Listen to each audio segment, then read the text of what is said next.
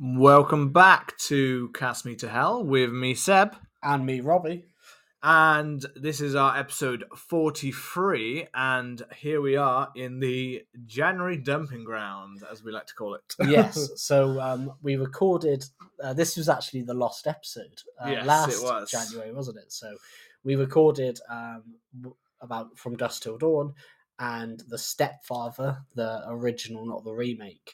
And this time uh, we will be going back to From Dusk Till Dawn and also covering um, a, a I don't know whether to call it a hidden gem of the slasher uh, craze. It, I believe it's become a little bit of a cult kind of thing. It was an unexpected hit, an expected small hit back in its day, kind of thing, from what it did. Um, and that is Madman, 1982. yes. Um, a, a strange one that we'll be getting into. Some people here listening may be like, I have no fucking clue what that film is because I can't say I've ever heard of it beforehand. Um, yeah, so quite a strange one. But let's start with the January dumping ground to make it clear what the fuck we're on about. yes. So this came to us like a year ago, as we said, uh, and our lost episode. So we'll probably occasionally in this be a, get a bit of deja vu where we're like, we've explained this before, but no one ever heard it. For the second time, a second last episode. We've now got two of those, as we mentioned in the last episode. Our Scream one also is now a lost episode. Yes. um, but um, the January dumping ground. Uh, the idea behind this is for film studios um, for quite a for quite a long time. This hasn't always been the case, but it quite often can be that box office numbers tend to be a little bit lower around January time. So even though at Christmas they could be quite high, around January they tend to kind of dip a little bit. They're like films people will go out but they're not really no films are really releasing their big major blockbuster in january it's a little bit different now nowadays there seems to be they seem to be spread all over the place but there was a point in time when blockbusters would only really hit in summer yeah, they you would have your summer releases, um, and then you you would have a kind of obviously horror films would predominantly dominate kind of October and the early part of November, and then you would kind of have Christmas films or Star Wars always seem to come out in December. yeah you also get the know? awards films The so you get the films, high yeah. the ones that are trying their hardest to get awards going so because you've got a lot of those trying to pack it in at the same time it's also a case of like you've either got awards films which they know that certain people a lot of people like although they might say they're amazing at the same time not all of those films make a huge amount of money they kind of Yeah. are there just to be people go see them more because oh that was nominated for an oscar or a golden globe or Yeah. all those kind of films so that's why the way they kind of look at it but um well, the Last Duel, for instance, you know. yeah that, Uh, yeah, that, that kind of died yeah, Yeah. died a little bit of a death at the box office sadly i think Yeah. i believe but um yeah those those kind of films um and then in between that I believe it was january jump jump January bumping ground. January bumping, January, January jumping, January pumping, uh, January dumping ground is because it also tends to be the time of year when film studios get rid of their back catalogue of films. They're like, actually, you know what? We don't know how the fuck to market this film. yeah, We don't know where to market it. We don't know if it makes any sense. We don't know. It's films that the studios basically have lack of any trust in. So some of them occasionally end up being big hits, like say Split yeah. from M Night Shyamalan a few years ago.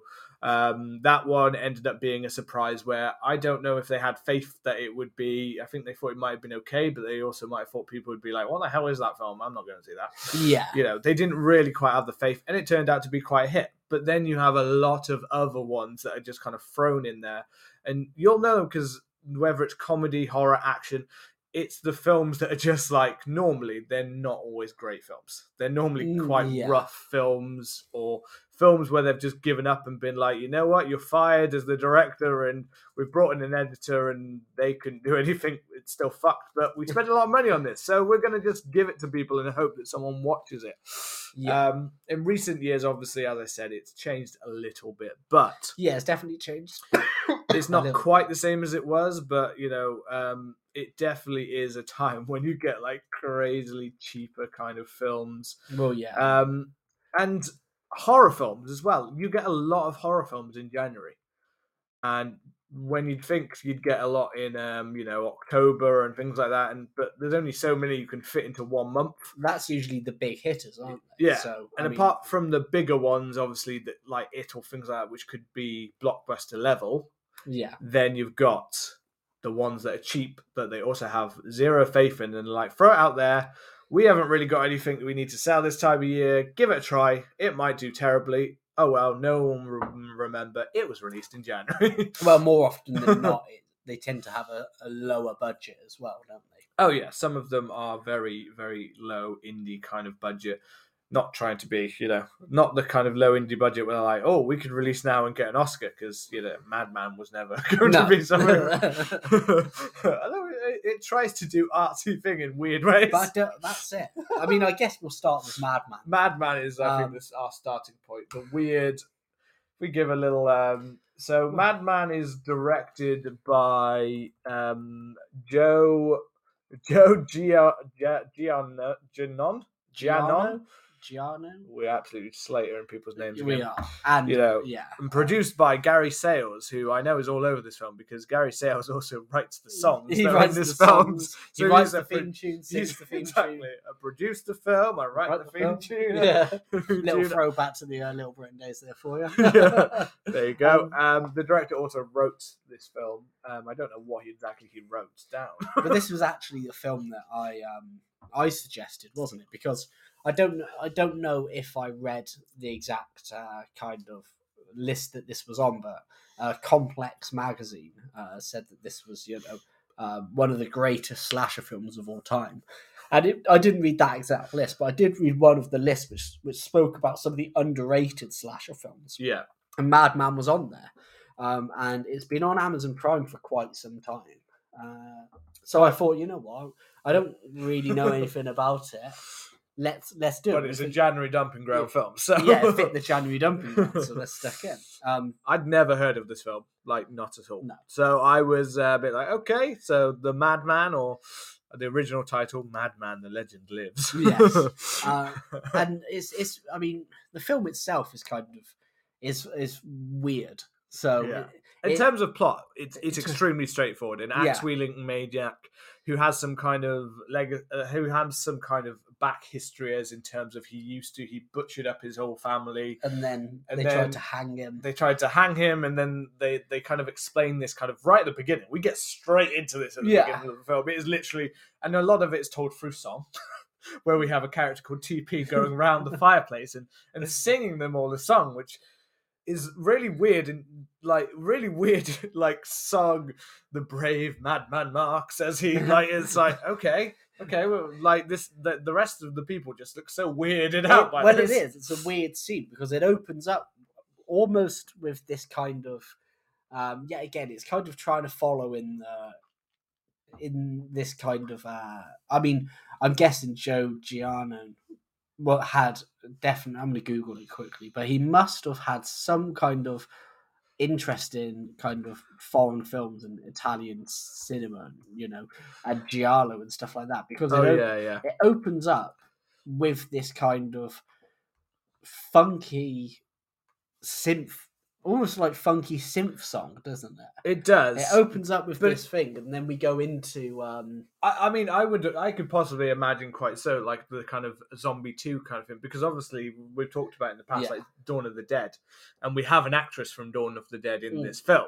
You know, she is cast as the main thing, which kind of makes you believe, and with the music that goes with it, it kind of makes you believe that he may have seen Dawn of the Dead, or he actually saw Zombie two version. He saw the Italian kind of version instead, because it's a it's an interesting synth kind of music that also occasionally mix in. There was as like Dawn of the Dead, yes, I could like in a in a way, but um, we've got a mixture of rip off here. This is in the territory, isn't it? Of when we had Friday the Thirteenth was released, Halloween had come, Friday the Thirteenth was you know trying to get on that slasher glory.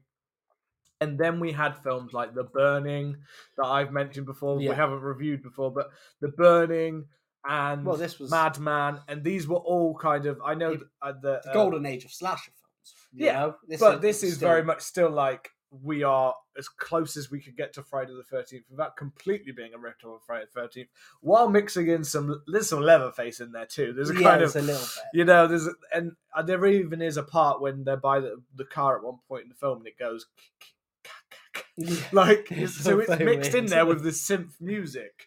But um, and then we because we open the film with that whole madman like synth music, like Yeah. get madman, and it's like red titles, and it's like And straight in with that kind of. I, I was kind of into the. To be fair, the music was okay with me, but Yeah, no, I was I was enjoying the music. The problem is, I was like, "Am I trying? are these? Are we gonna die or are we gonna get down?" You know what I mean? Like the music was so funky, and then we move into, um, you know, we move into people. Um, TP is it TP who's, who's telling the TP's the story? I one don't think he singing and telling the story around the fire. Who's, yeah, I mean, he's weird straight away. When you look at him, there's just something kind of I just straight away found creepy about this dude. definitely. Um, but it opens up quite interestingly because um, he's telling you know the he, but it's weird, but it's interesting as well because Yeah. he's sing he's singing, and it just feels very out of the blue because there's no there's almost no setup for him singing.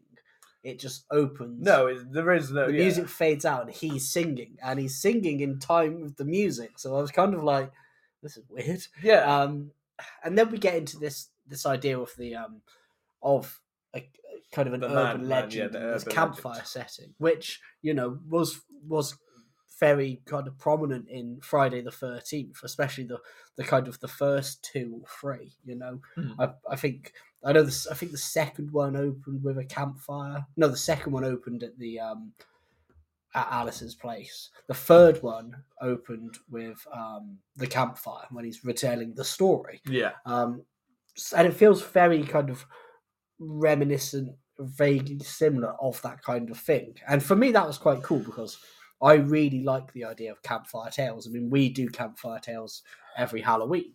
Um, and when we when we look into the actual like production of this film, um, so it was originally kind of uh, it was originally um, kind of conceived in 1979 by the, the two people who did it um, and it was because of the success of you know the low budget horror films. So I think you know they they started working on it in um, 1979, and they managed to secure a budget of three hundred and fifty thousand dollars.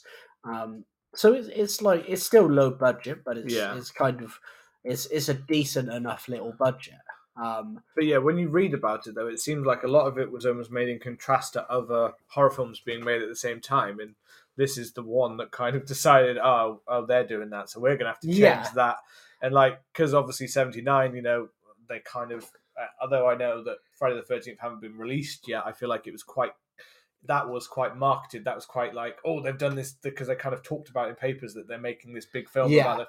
So I can't imagine that still they didn't kind of hear that and go, oh, we need to get onto that kind of craze as well at the same time, Yeah. considering it took a while to get there. Um, and I don't know this urban legend. I've noticed that a few times Haven't popped you? up. The Cropsey Maniac. I So- don't know. it's actually a really interesting urban legend. Um, and I watched a documentary on it simply called uh, Cropsey, which I'd really recommend people to watch if you haven't. Um, and it looks into this kind of urban, it just looks into this urban legend kind of specifically.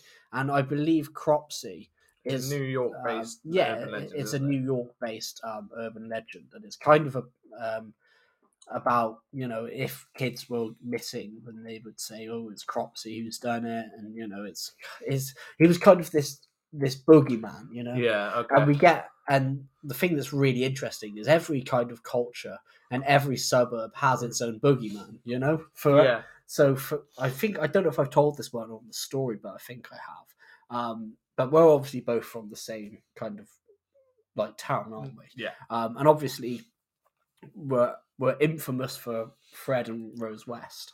But there was also something interesting, and this is more about the urban kind of legend about it. Um, but near where my parents lived, there used to be. I don't know if you remember this. It was near near the GP surgery in Churchdown. Yeah. Um, there used to be a massive estate there with massive, um, like a massive kind of dark wooden fence. You couldn't, you know, you couldn't look over it. It was Yeah. a huge estate, and there were always urban legends about the person who lived there because Oh, nobody yeah, ever yeah. saw him there. You know, nobody knew what was behind it. They knocked no, it down and built it into a tra- uh, housing estate now. So, yeah, but there was all it was always like yeah, there was always a house. There was just a house left there in a kind of overgrown shrubbery kind of area, and whether anyone was even Mm. there or someone was there, like I yeah, I remember those kind of urban legends. You always do that as as kids, don't you? You always Yeah. grow on that kind of oh, who's there or who's in that creepy house or I never Yeah. see that person come out of their house. Why is that? and it's a really cool hook for a story. You know? Uh, yeah, but at the same time, so Well- I know they did that kind of. well, that was the idea. However, um, so this is the burning, but I yeah, they, they they made it, and then obviously they had the working title, you know, "Madman: The Legend Lives," um, and it could have took ages. Um, and it got they got to 1980, and they managed to get enough money for it. However, they then kind of heard that you know Harvey Weinstein's um, the burning. The Burning, When 1981. you call it Harvey Weinstein's The Burning is I, um, I- yeah, when you call it that, it's a bit weird. But you know, he that dude was the money bags. You know what I mean? Um, you wouldn't want to cross him at the time. And that also obviously has Cropsey as a character and as a main thing. So they kind of had to change it to this idea of Madman Marz, and they apparently they rewrote a large chunk of it, um, which into kind this weird um, Man Man Marz character, which himself who is very hard to define in this film at all. yeah, In a way, like like you can pick parts of him where he looks like some. I mean, I just kept calling him a dog. yeah, because he because he screeches like and dog. squeals like a dog. He he looks kind of like he's a dog man. Yeah. because he's like hairy faced.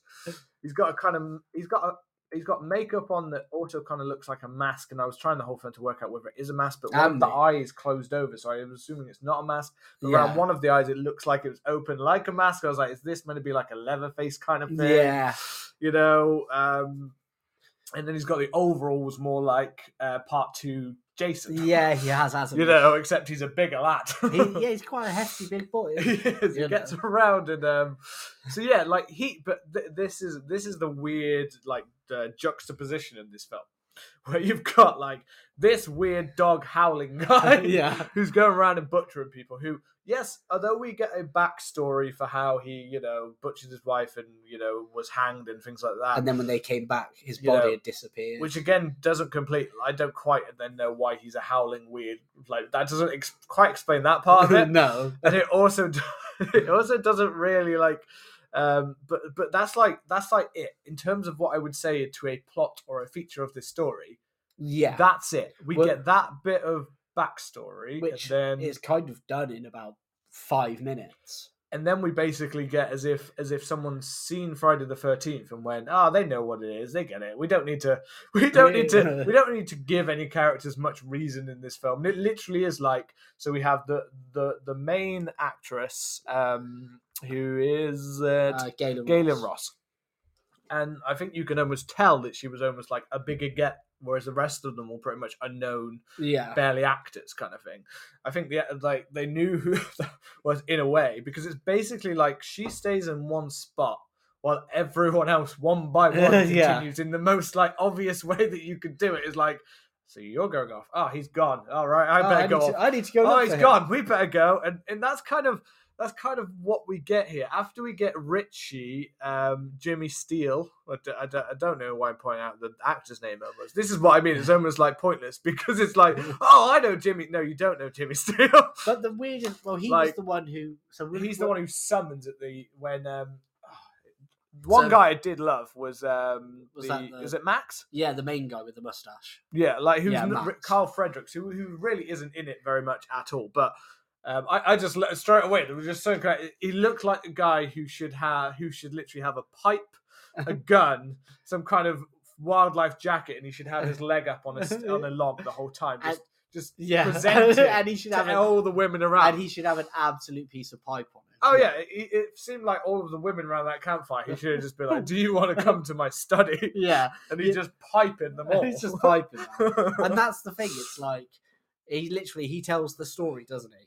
Yeah. And then Richie is just like Marz, Marz, Marz, or Marz man. I don't know what is wrong with Richie. Like literally, he like stands up and just screams out, and that is like the last line that he says in the entire film. well, the funny thing, yeah, it is. But the funny, until the end of the film. the thing that gets me is we have this bit, and he throws a rock, and it somehow goes into Madman Marz's house because somehow they're near there, but they They're don't know right it. there. Yeah, it seem, Um, the, the location of the house seems to change quite a bit from It where does. they were originally. They were Uh-huh. there, walked over there, but then we have Richie. Um, this I assume maybe where you go with like Richie. Uh, like he sees he sees Mad Marz after he But says it. he sees him in a in the tree, tree, kind of, which yeah. is mental because Madman Marz is. I'm just going to call him Marz from now on because I don't want to summon him But he's he is he's a he's a big lad yeah. Uh, and he's tall, but he's in a tree like Predator, and he's, He's in a literally tree, and he like looks- clinging He looks on. awkwardly in that tree as well. Yeah, Yeah, and Richie kind of sees him in the tree, and then so basically, and then Richie's story from then on is as we follow him randomly walking around the for no reason. Like TP comes along as they're like they're like guidance counselors. Of course they are. yeah. That's I would it. say at the same time that like we can again maybe it's a film that just is like we don't need to do silly exposition, so that's fine. That's all right. You know, and there's no problem doing so. But we never really completely clearly get like okay, so you've got all these kids and your people there. I'm just going to assume you're camp counselors. You don't seem like the usual camp counselors. well, that's the thing. It's like with so with I mean, yeah, you could say that the the you know majority of Friday the Thirteenth is like is the same story each time. It's all about counselors in this place, but the thing is, at least they spend some time establishing that they're counselors and that they're at a camp. and that their characters and they interact with each other Yeah, properly and not in random little creepy scenes. Yeah, because Max, because Max literally just says, "All right," after he's you know awoken uh, Mars, he just says, "All right, go back to your bunks and like keep Yeah. an eye on the kids." And then you you, you see like two kids in the film. Yeah, well, there's way more kids later on, but at the start you like get a random Oh, yeah, splattering, but at the end you get more. But it's like it is completely. oh yeah, yeah. It just bus, it just has so many random scenes like this. So like, like like that Richie one goes like we have TP. He's taking people off. Suddenly Richie kind of sees Madman in the trees, and instead of like running off to TP and stuff to be like there's a man in the there's a man in the tree or stuff. He just then suddenly starts skulking around the forest Yeah. for the next hour and 20 minutes. He skulks around the forest. He skulks to Madman Marz's house. He goes to Madman Marz's house, by the way, twice in this film, and it's not really explained what happens the first time he really goes to the house. So you see him going up to the house. Then we go back later, and he's then skulking around the forest again. Then, when he sees what he thinks is Madman Marz taking someone to the house, then he goes back to the house. It's never explained what the fuck he did when he first went to the house. So he No. obviously didn't look very well. Um, and that is that's Richie's story right up until the ending, which we'll come back to We'll later. get there when we get there. We'll get there. Uh, we're not telling this in an order. You want to go No. see it? Go get it on Shudder or where it's on whatever you Amazon get Prime. it. You know, Amazon Prime and Unwind. There's that. There is that. Um, that strangely erotic uh, scene in the hot tub as well, where I messaged you saying yeah. there's an erotic scene. Now, now here's here's this scene. weird. This is weird. Like this is probably this is might be why it's a cult, purely for weird ass scenes like this. Yeah, you know, like TP's weird stalkerish eyes, bug eyes that kind of just follow follow around um Gaylen Ross's uh, what's her actual name? Betsy. yeah. Betsy. So she's following around the Tony Fisher's TP, which again is just so fucking weird. Weird. Yeah. TP, especially when in America TP is, you know, Yeah. like TP for my bunghole. TP for my bunghole, You know, yeah. it's uh, toilet. It's like toilet paper, basically. Yeah. Um, but we we get those weird like when you're when you said earlier about the weird artsy scenes. This scene is suddenly like so synthesized music. We've almost know like a minute ago, like Betsy and that was kind of like, oh, he's being such a weird guy. He won't give up. I just want to have like almost she wants to have a fling, and TP TP no, he wants more than this. He wants Yeah. every year apparently they come and go from this, and they get together and break up, and TP TP's like once more, and he just does weird like bursts of like at a campfire. He does like a weird burst, and like ah, this is a, where this is like basically making it clear that like this is a, I'm tired of this not being like in front of all of the kids and stuff. It's just Yeah. the weirdest like it's so weird. like again, which makes you are the camp counselors or are these their people's kids and stuff, Yeah. or like what what's going on? But then we get that hot tub scene where very quickly she seems to like he he says sorry in front of everyone. I think before that. He says sorry. TP like says sorry in front of the whole Yeah. people there. Um, again, we haven't really heard much of them talking to each other. He just No. randomly sat there. He's staring at them with his weird bug eyes, and then he announces that he's sorry that that, and then that makes Betsy go, "Okay, now, now we can go hot tub." now let's have sex in a hot tub. Yeah, it's so weird, isn't it? And that scene of them in the hot tub.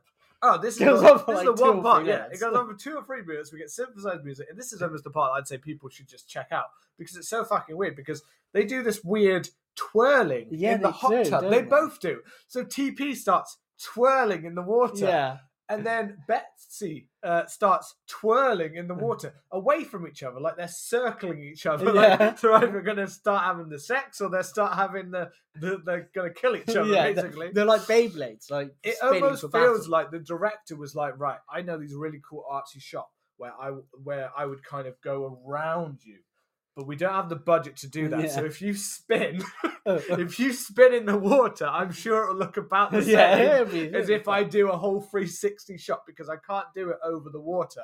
So I'm just gonna have to get you two spinning around each other as if you're in some kind of weird vortex. yeah, it's so weird, man. And then obviously you have Madman Marz just watching, Kind of like whacking. breathing, whacking it in the- He's just like- whacking it through like- the window. Howling like a dog. Yeah, and then I mean that's And again, it kind of seems like they were like he was going to go in, and then no, that that was kind of just it. They're just kind of doing a bit of the fucking. and then the the chef dies, doesn't he? I can't remember how he that dies. it's well, it's- it's because it's so like. So it sounds like completely ragging out. There are some things that I do quite like about that I have quite enjoyed about this. yeah. Because some of the kills are uh, to kind of go back to the January dumping ground kind of theme that's running through this, it is very much that we're kind of looking at these films and going, are these, if these are January dumping grounds, these are films that are almost deemed as like poorer quality because they Yeah. get released at the same time. Some people kind of treat them like, oh, I, or have never seen them because they're like, oh, it was probably shit. It was released at that time Yeah. of year, or I've never heard of it because in January they also don't get as much put on the promotion for the film yeah, or any of those kind of things. So, you know, January uh, to so this kind of film. To, not say I'm completely shitting on it because there were some things I enjoyed. yeah, Like, not every slasher film has to, I guess, doesn't have to have a like you know what you're going for. So at the end of the day, if you want a schlocky horror film, who gives a shit if there's actually no Yeah. story and who gives a shit? You know, I personally, and I think you're kind of the same that like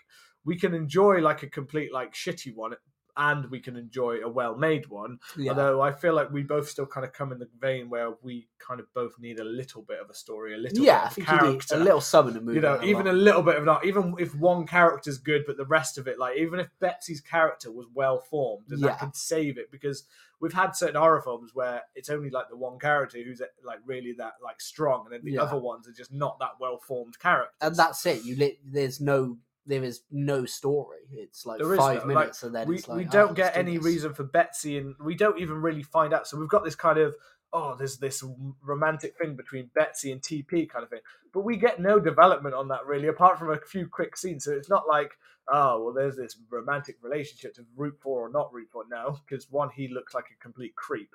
Yeah. Like you're just like skeeved out by looking at him, and um, and then you've got Betsy, who like fair play, she's played by someone who was in a you know a, a, a certain like great zombie movie, Yeah. but um, at the same time, it's her character is kind of mm, for the most part of the film non-existent.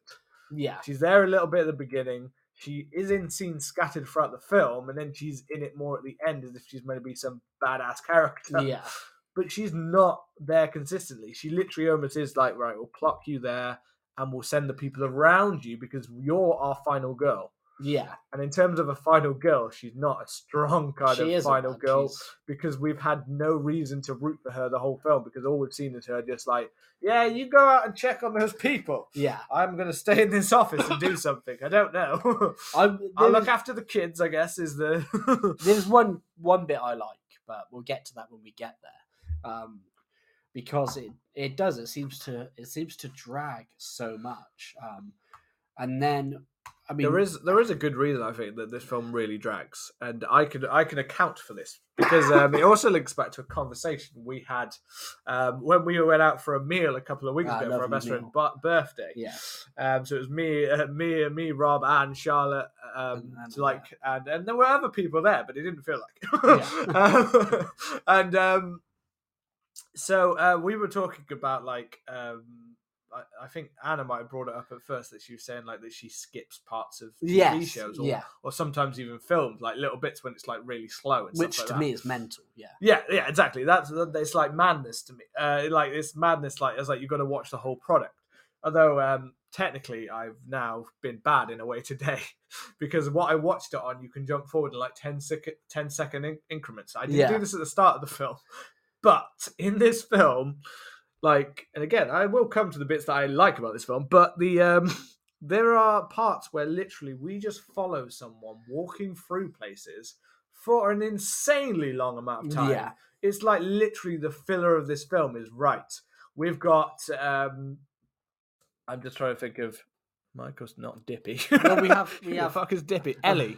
I think it's Ellie. Ellie, who's who, who's weird looking anyway. She's got big ass. Like this is, is, a, is it, it's a mean thing, but in my head I was just looking at it like you look strange. you got wide eyes and you got big teeth and like it just doesn't quite like. hey, don't bully her. yeah, yeah, I'm being a bully right now. you are. That's me. not bully. but it's it's more also that she's just really.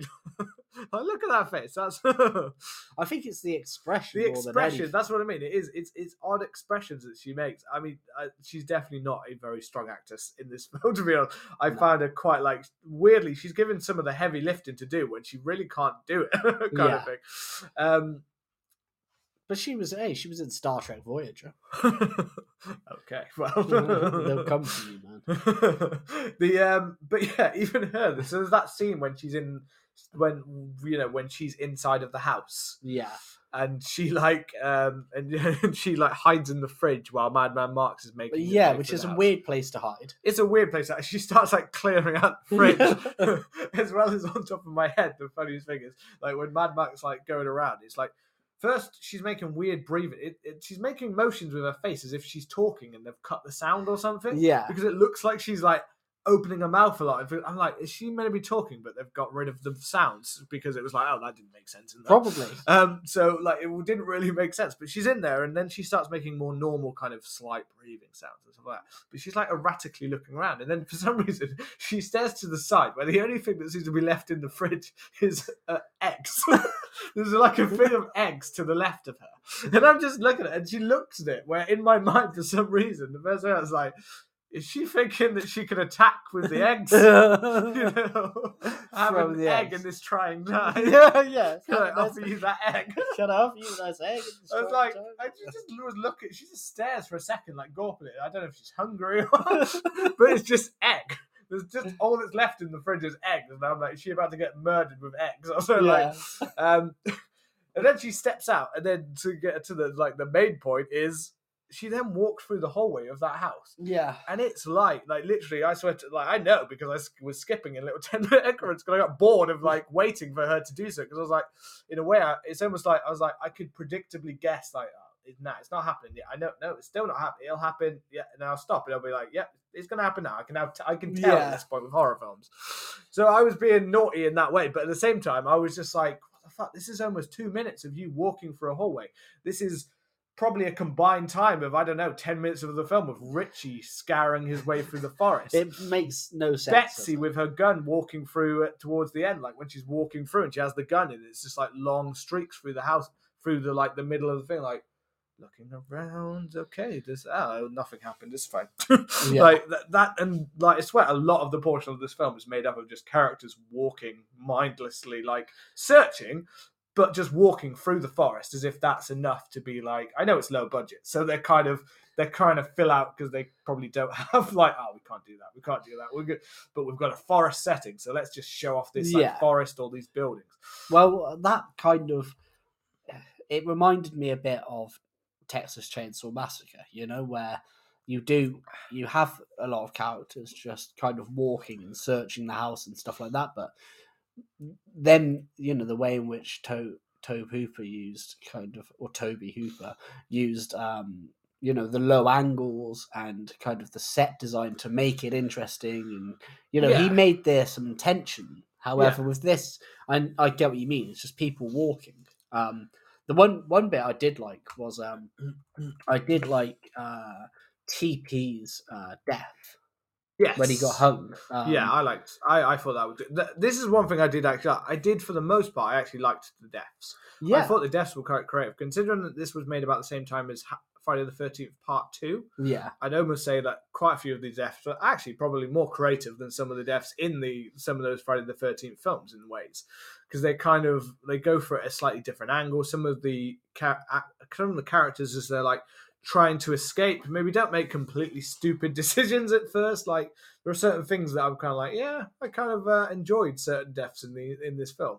yeah like Uh, well i just i like TP's death though, yeah, yeah him getting TP. hung and then still kind of being able to fight and then trying to drag his way back up. And there's quite Yeah. a nice suspense to that scene where he's like that, but you're actually think, oh shit, it actually kind of looks like he's gonna might be able out to get out this kind of thing. Um, and then Mar- then when Marz just you know kicks his leg away and it kind of falls and hangs, I thought that was a really cool. Well, he, he like grabbed him, doesn't he? Because he like grabs him, he Yeah. pulls him down so that he breaks his neck. And yeah, I was like, oh, that was really cool. that's pretty sweet. And I was thinking, all right, maybe the kill's got to start picking up.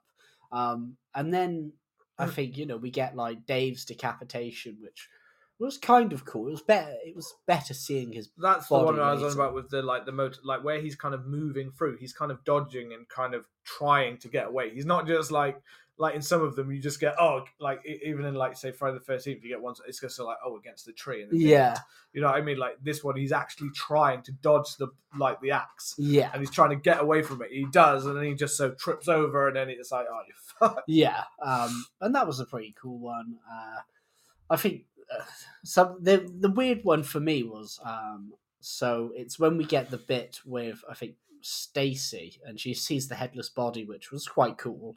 Um, that made me laugh. That and made me laugh. That yeah, it made me laugh, but it it's, Da- cool. it's like Dave, are you okay? yeah, Pulls it up and it's thick, and I don't know why. Like straight away in my head, I went to like a scary movie kind of thing in Yeah. my head, where it's like pulled it up. It's Dave, are you okay? And for some reason in my head, I start thinking like.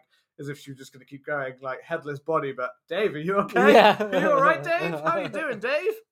yeah, it because was, it's the way that she goes up to it. It's like, could you really not see that yeah, he was like, headless? no head there. um, and then it, we get the guy which had the, the very weird um, fashion sense, I would say.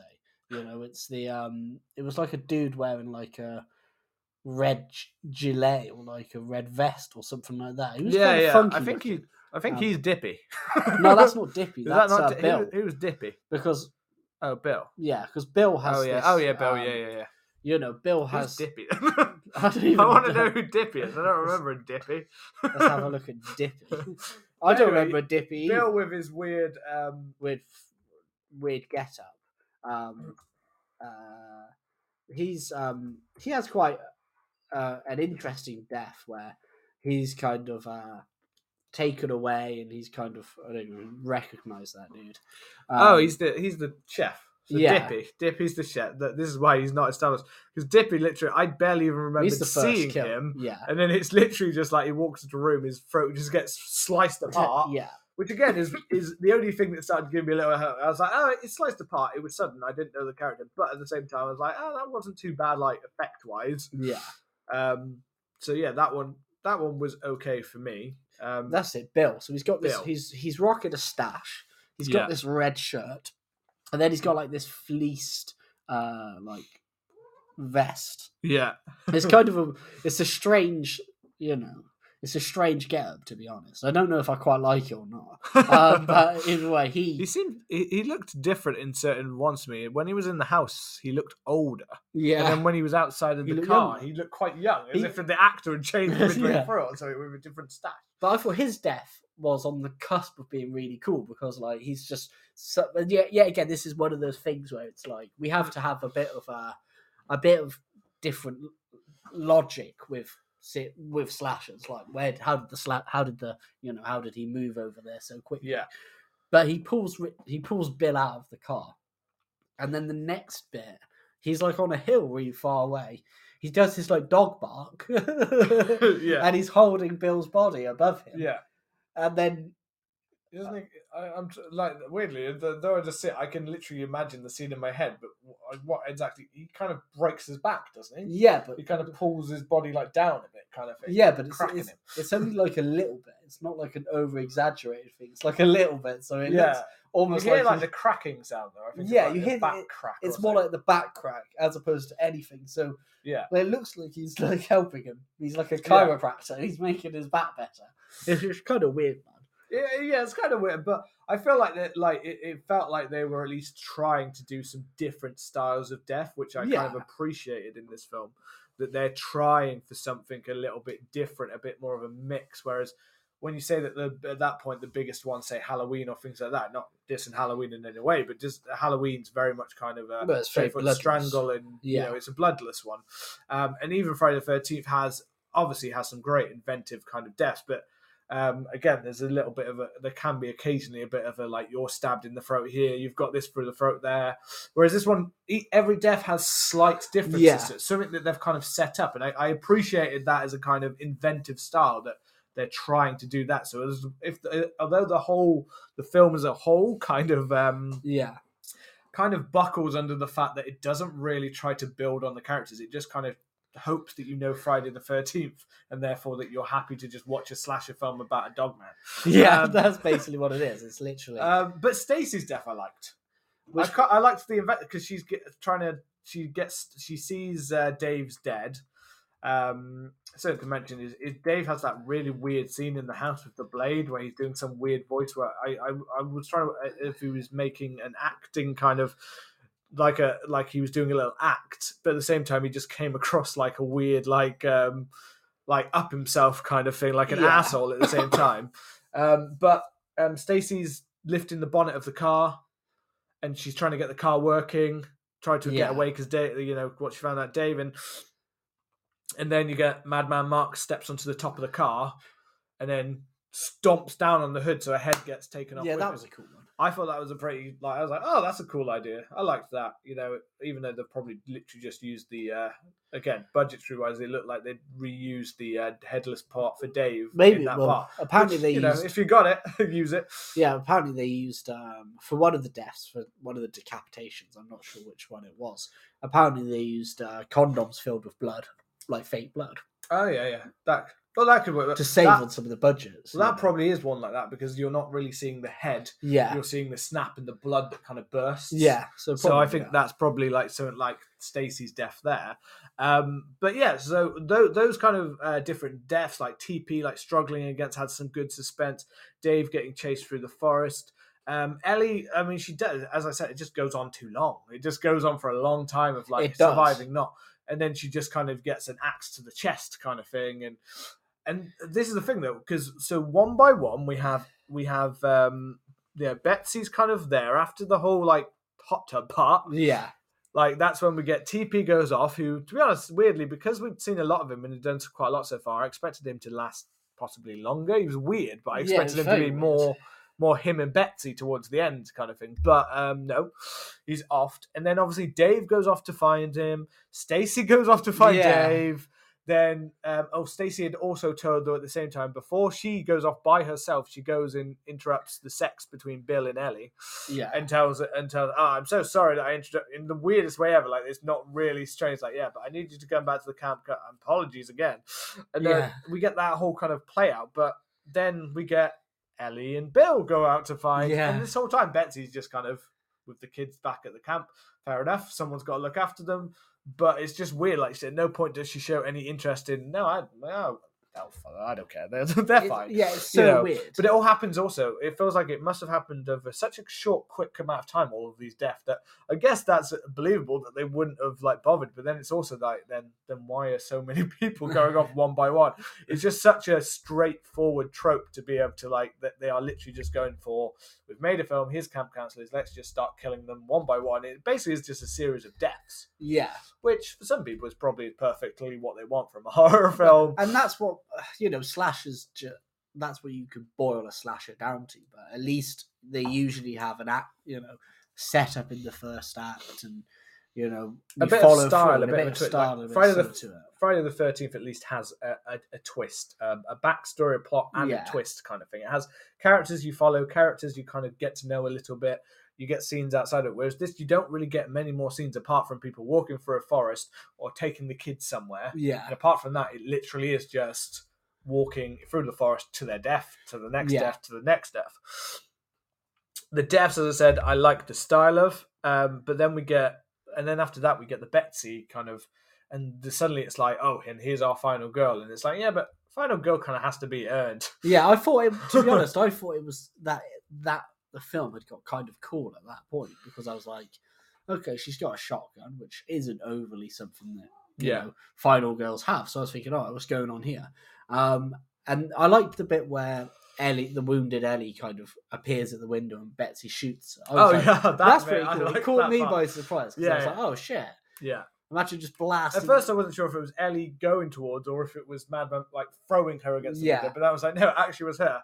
And also because I kind of was weirded out by Ellie, it kind of made me laugh. Yeah. It made me laugh. Her head just exploded again. That's Yeah, probably, there's the condoms. Yeah. There And I go. was just like, oh, that was a pretty cool moment. And I was thinking, oh, maybe this film's like started to But there's also up. terrible editing at that. Oh yeah. It like the window explodes and then suddenly we cut like we get that blood on the and then for some reason we get um Betsy on the floor like quite far back on the floor kind of thing and she's she says something that seems like as if they've cut it off midway through what she originally said. And there's a lot of that. There's a lot of that kind of, and then suddenly she's like cut, and then it's like cut to, oh kid, get the one of the kids is suddenly there kind of thing, and she says like get the, but it's not really clear why. And then the she sends the kid off, and then it, then then suddenly Yeah. she's over on the other side next to that, and th- th- th- there's like several cuts in like one minute of footage. There's several cuts that spliced together. yeah, it's all really weird. Um, and then you know we get the we get the bit where you know she says um, to get people on the bus, and yeah, again, this dude's trying to get you know Madman Marz is trying to get on the bus, and he's got these nasty ass fingernails, and I had this. Uh, I'll I'll bring this up after because I had my own questions regarding it. Um, and then she, you know, they they get they fight him off, and she says, you know, drive off and get the kids safe. And then Yeah. Betsy chases down Marz, and we go to the house, and we have like this short, you know, this short kind of action sequence where she gets ch- chased, and then it's really weird because that's another editing thing. She gets, I think she gets hit by Madman Marz, Yeah, she does. Yeah, and then the next thing, mm. literally the next shot, it's night, and she's being dragged away across the floor yeah. and it, it's in darkness and it's completely like mental because it, there, there's no like gentle bit that time Yeah, uh, she bit gets- time's passed And she gets dragged down the stairs into the Yeah. basement. But then when she gets dragged, the what whoever's being dragged down the stairs is also not the same person because it almost looks more like a man's legs being dragged down the stairs. yeah That gets dragged around. So again, this is all budgetary stuff where they obviously just couldn't afford to do half of this stuff properly, you know, in that certain way that would make it look le- more consistent in the Yeah. editing and in the footage. Um, it, you know, but this is the. Uh, this is like this is why it's such a lack of story because then it literally gets like there's no like you expect her to kind of come back from it, but she gets literally thrown onto a hook. Very Texas Chainsaw. but that is a cool little bit It's a cool you, bit. you actually see it happen and i was like oh that's cool.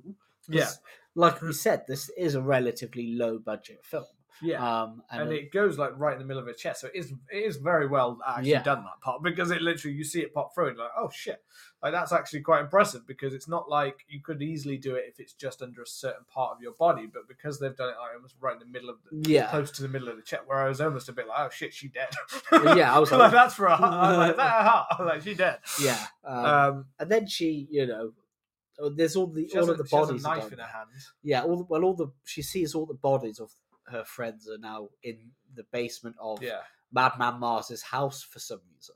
Um, I And- literally thought she was going to stab herself, to be honest, because the way she was looking at that knife. she did. because it looked because again, this is another editing thing where Mad Max throws on the hook.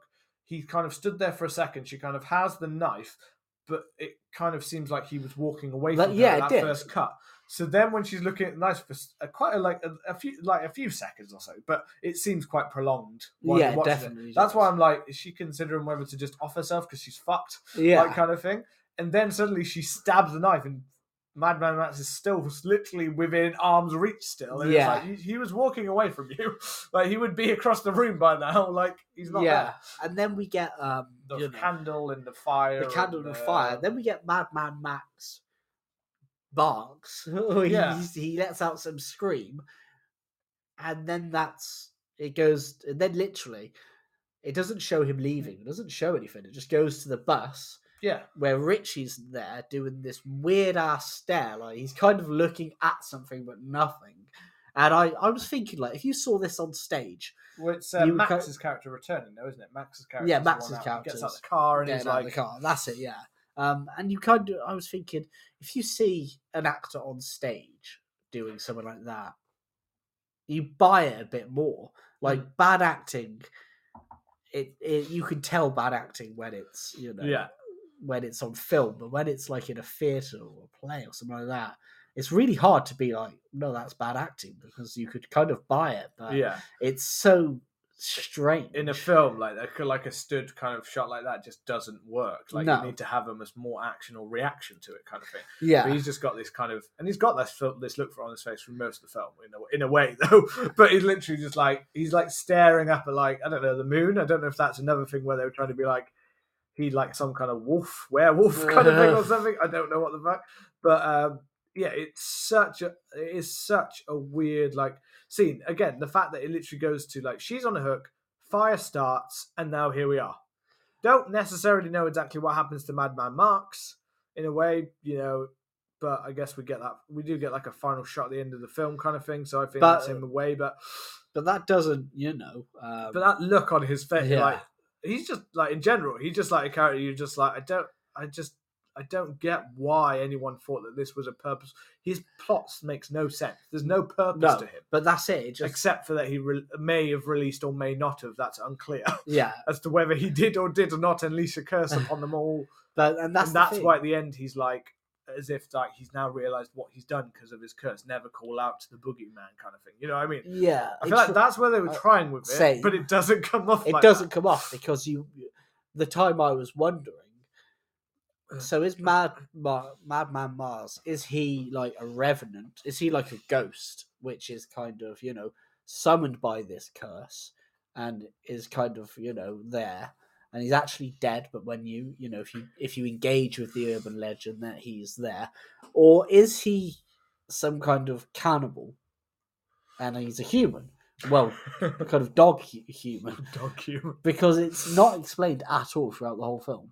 It just and then it just says, um, you know, Richie's like he exists, Madman Marz exists, and then it just goes back into this song, and it's like, okay, I guess he does. When he comes out of the fog, but it's a completely unrelated shot. It almost looks as if it's like promotional shots for it, you know, because you see Yeah. him like with this like you see his silhouette against like the fog and he's walking towards just the camera and it's like what what happened to betsy weren't you in a fire like are you real or are you not madman please tell me it just makes no sense Yeah, no, no, I know exactly what you mean. It's it's so it's such a bizarre and just that whole like um that whole scene, like the editing is just really bad on the voicing as well. Because Yeah. I said to you, like I couldn't tell, um, I couldn't tell whether. Well, I know I didn't think it was actually his voice, like as if they'd added that They- voice part in Yeah. afterwards.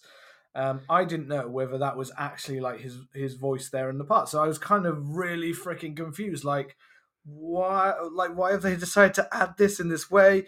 and then we get the music, and the music is like properly weird, Yeah. and it, it, it's just so bizarre.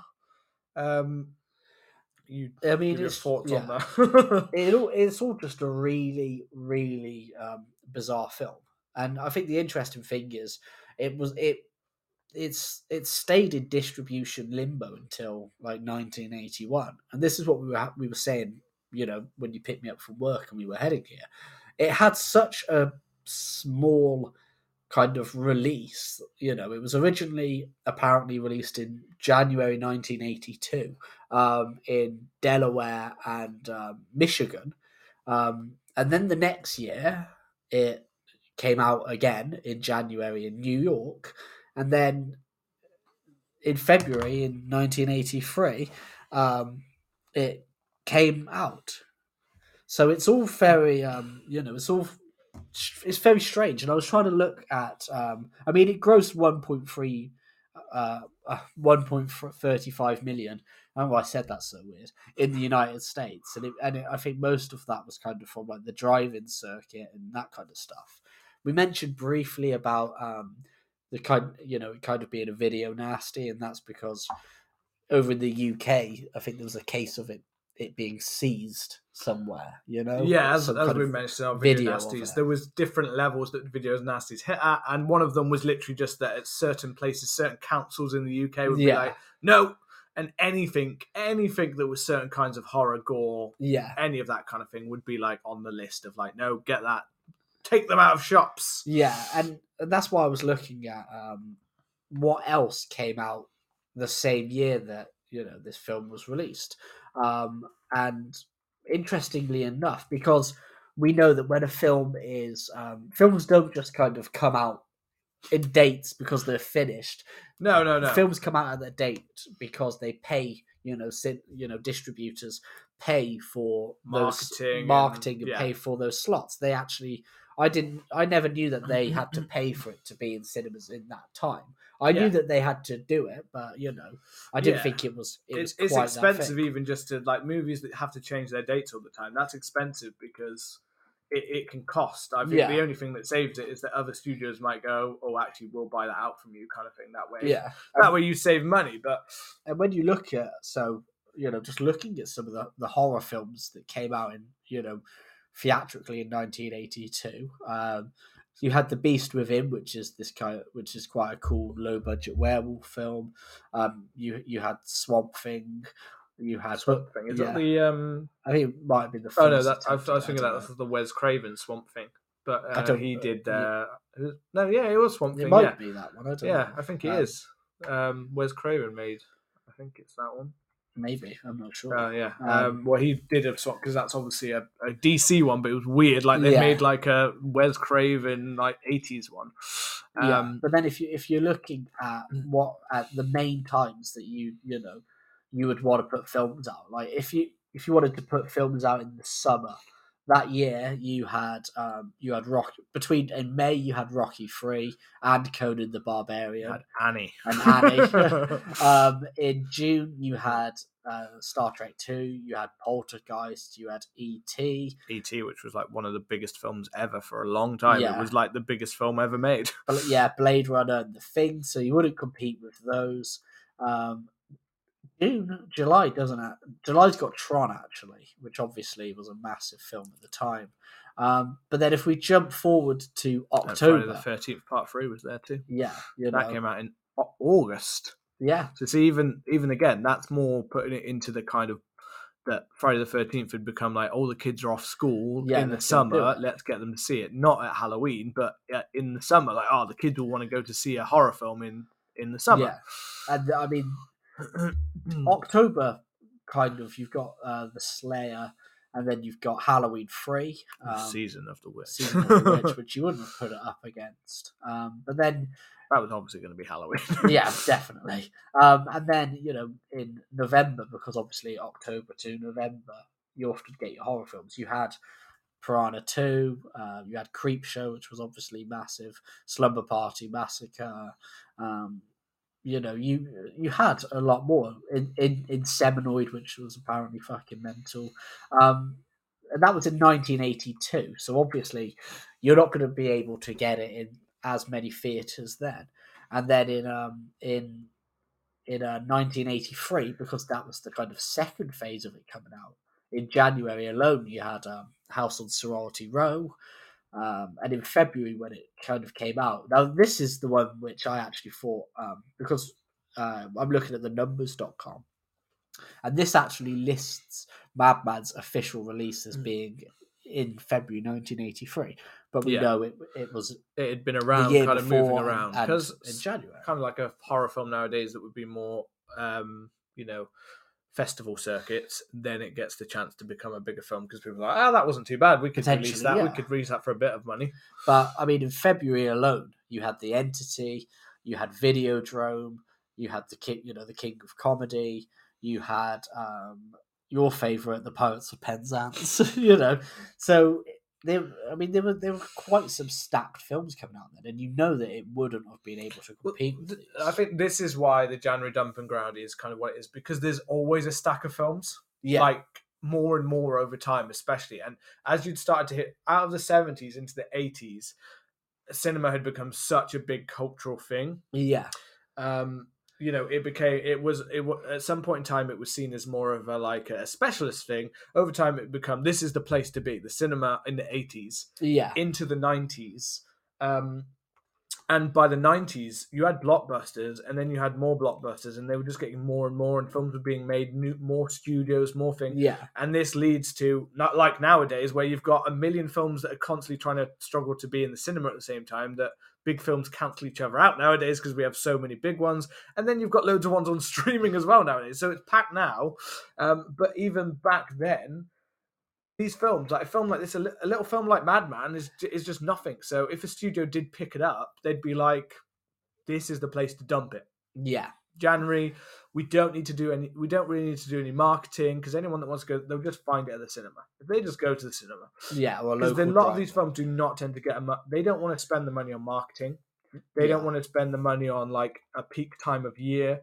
And back then, January would not have been the peak time of year. It would have been for films where they literally were like, oh, "I don't, we don't know if this is going to be successful or not." You know, what I mean, like you said, like things like Videodrome and stuff before.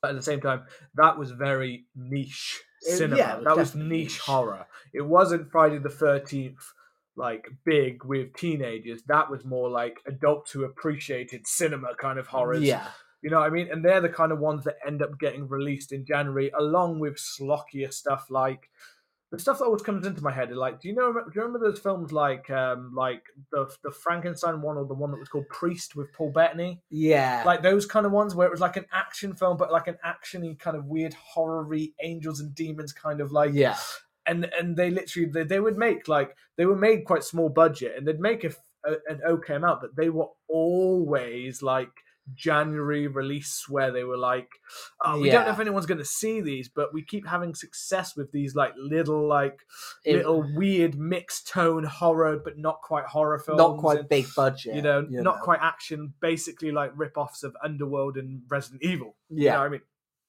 Um, so it is such a weird, like, it is such a weird time. Now, we've kind of talked through it, and, and with Madman, I know that Madman's definitely a case of, um, I think, well, like, we kind of worked through, uh, and I feel like in the time we've done it, it feels like we actually kind of went through it fairly quickly, but then that's because there's not too much to kind of in the film no, there isn't. but we also wanted to talk about our thoughts across the film because I feel like a lot of people might not have seen this. I don't know if this would necessarily make anyone want to see it. Um, if you like a standard kind of horror film where you're just kind of getting the kills, Yeah, then for the most part, this is kind of that, you know. Um, but it's not like where there's a reason that some of these get remembered, and that's because of the horror icon that's behind it. yeah, and Madman Ghostface, our Jason, our Freddy, and Madman is certainly not a horror. He's a he looks like a guy who slapped on some fake tan and had really like it's like they tried to make over an old hillbilly or something. Yeah, like a hillbilly, and they decided we're going to give you a little bit of weird like tan to your face. yeah, it, it look, it's just very weird, you know. or like yeah, they've given them bad advice. Women love dogs. so Women act like a dog. act like a dog. Be Women, dog. women love like receding hairlines and it to be br- bright white hair. You yeah, know, he just he just it's just this madman Marz character is just such a weird. Um, you mentioned before about the whole the weirdness of the, the fact that we've got a song about the madman, Marz, and you said about um, my bloody my blood that has well. the Harry Harry Warden. Harry Warden so, like the song at the end, doesn't it? That sings all about Harry Warden and the, the Yeah. what happened to him. Ne- almost like it gives you like a little insight into like what happened before or what happened next to Harry Something, Warden. Yeah. Um, and it is it's in that similar vein as well to that that kind of song. Like it, it's a weird synthesized kind of oh folksium a song though at the same Yeah. time. Um, it's, it is bizarre. That's it's a weird, and I get why it's a cult film, and it has some good deaths. I think. I think the deaths were quite well done, but it also has that weird artsy style to it, where it's as if they couldn't. I think it is the case of they couldn't afford it on the budget, but the director had seen things that he really liked, Yeah. so he tried to emulate kind of almost like French new wave That's it. cinema or something. it feels very. Uh, it feels kind of that way that eighties, late seventies Italian horror. You know, Yeah. when when some it. If you would have told me that this was inspired by something like Dario Argento, I'd be like, yeah, you know, this this could be a this could be an Argento knockoff in the way in which it's filmed. It has that kind of weird soundtrack, weird like kind of tracking shots, weird imagery to it, but none of the actual budget or kind of I don't want to say skill to back it up, but it, it just doesn't have it, Mm. doesn't. But I can see why it's a cult film because I mean we've been able to speak about this for an hour. yeah, there's, there's, so, there's there's definitely something interesting about it. It just it's weird. It's like because even at the start of the film, I thought, oh, this might actually be something kind of different because yeah, the song, yes, I was weirded out by it, but I was also kind of drawn in by it yeah, at the same time. Like, like a siren call. and it had it had flashes at the beginning of like what their I think it was like flashes of what their deaths were actually going to yeah, be. it was, They wasn't had it? like little short clips of like teasers of what each character as it flicked around each character, and I was like, weirdly, I think that's kind of a cool kind of style Yeah. to do it, like as if it's foreshadowing, as if we're foreshadowing around the campfire what is to come in this Yeah. film, like a weird little campfire story. Um, but it is kind of that when it when it actually gets into it. And weirdly, once a lot of those weird flourishes disappear, and it starts to become just a standard kind of going through the woods yeah, um, which again isn't fine. But this is a weird film where I could literally say you could cut out a, probably a good twenty minutes of walking Easily. through forest and still have a film there, which probably is a tighter and better film. But then it would be barely an hour long. Yeah. it would be literally about an hour long film. You know, it would be um, shorter than this episode. yeah, um, yeah. So it, it is a weird. Um, so I think with this and this kind of segment, um, and January dumping ground and stuff like that, I guess the one thing we said when we first ever talked about it is, do you think that this film deserved to be in the January dumping ground? Do you think it makes sense that this was where it kind of was, or would you place it in the January and say, yeah, it kind of deserves to stay in the January dumping I, ground? uh, yeah, I guess it, it would have to because you know we looked through what what was ha- what came out in the year, and I think Yeah. you know even the year before 1980, where the film wasn't kind of finished or wasn't ready to be distributed, it wouldn't have survived. You know, and I kind of think No. yeah, I mean this suits to be if this had come out if I'd have been in 1982. And this had come out in January. I probably would have gone to see it because it's that's it. It's It like, oh, it's a like a horror weird- film. It's yeah. January. It's a horror film. It's the eighties as well, when you're like anyone, including like kids who are barely about of age, who are like, I will go and see any horror film I possibly can, and it almost feels like it's for that teenage market of like, you've got to go, just go and see like this. We got we got tits, we got hot tubs, we got yeah, we got twirling ballet dancers in the water, you know, and a dog man. and a dog man. Who doesn't want a dog man in their film? Um, and then like, but in terms of like quality, like, would you place if we say January Dumping Ground is like our like our like lower kind of Yeah. cesspool of cinema? Would you still be like, yeah, yeah, it deserves to be in that? Yeah, I. I, yeah, I put it in there. You I think I, I think I would agree. I think it although I said merits and yes, some of the kills and stuff like that, in general, I mean, if I was rating this film, I wouldn't rate it higher than like a lot of horror, horror films. I wouldn't be putting this high on the list.